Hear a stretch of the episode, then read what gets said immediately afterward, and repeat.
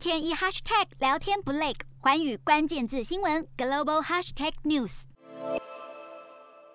根据《纽约时报》报道，今年五月二十一号，上海公安局浦东分局发布网络公告，寻求民间承包商对所谓公共舆论管理投标。投标公告希望供应商能随时提供境外社群平台相关账号给采购方，平台包括推特与脸书等。每月每个平台提供约三百个账号。报价单中列出六个服务项目，包含注册中国境外的社交平台、账号维护与账号伪装。搜查特定账号，并查找所有人在中国的资料；注册中国境外的论坛账号；发文与制作原创影片等，价格从每月五千元到六点九万元不等人民币，相当于二点一万到三十多万新台币。除了社群媒体，中国也将触角伸到 YouTube 影音平台上，透过外籍网红的影片宣传、散播亲中讯息。他们不仅拍摄影片，描绘外国人在中国的快乐生活。还会回击外界对北京独裁专制、镇压少数民族与对疫情处理不当的批评。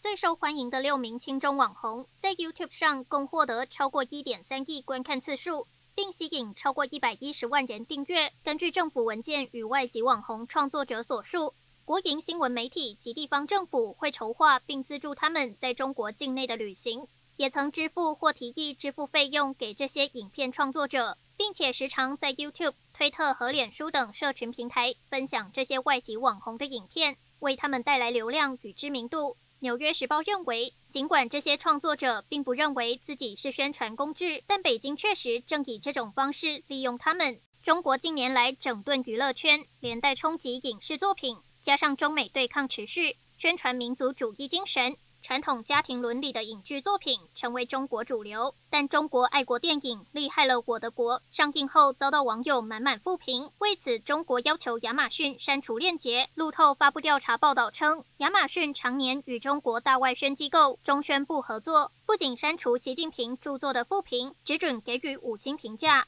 更将亚马逊云服务公司的云技术移交给了中国公司，以确保亚马逊得以继续在中国营运。随着中共大外宣涉及范围越来越广，社群媒体龙头脸书及推特相继着手删除与中国政府有关的大外宣账号。其中，脸书将中国捏造出来的瑞士生物学家与将近六百个相关宣传账号移除；推特公司则删除了超过两千一百个放大中国宣传新疆维吾尔族所受待遇论调的账号。洞悉全球走向，掌握世界脉动，无所不谈，深入分析。我是何荣。环宇全世界全新升级二点零版，锁定每周三、周六晚间九点，环宇新闻 MOD 五零一中加八五凯播二二二以及 YouTube 频道同步首播，晚间十点完整版就在环宇全世界 YouTube 频道。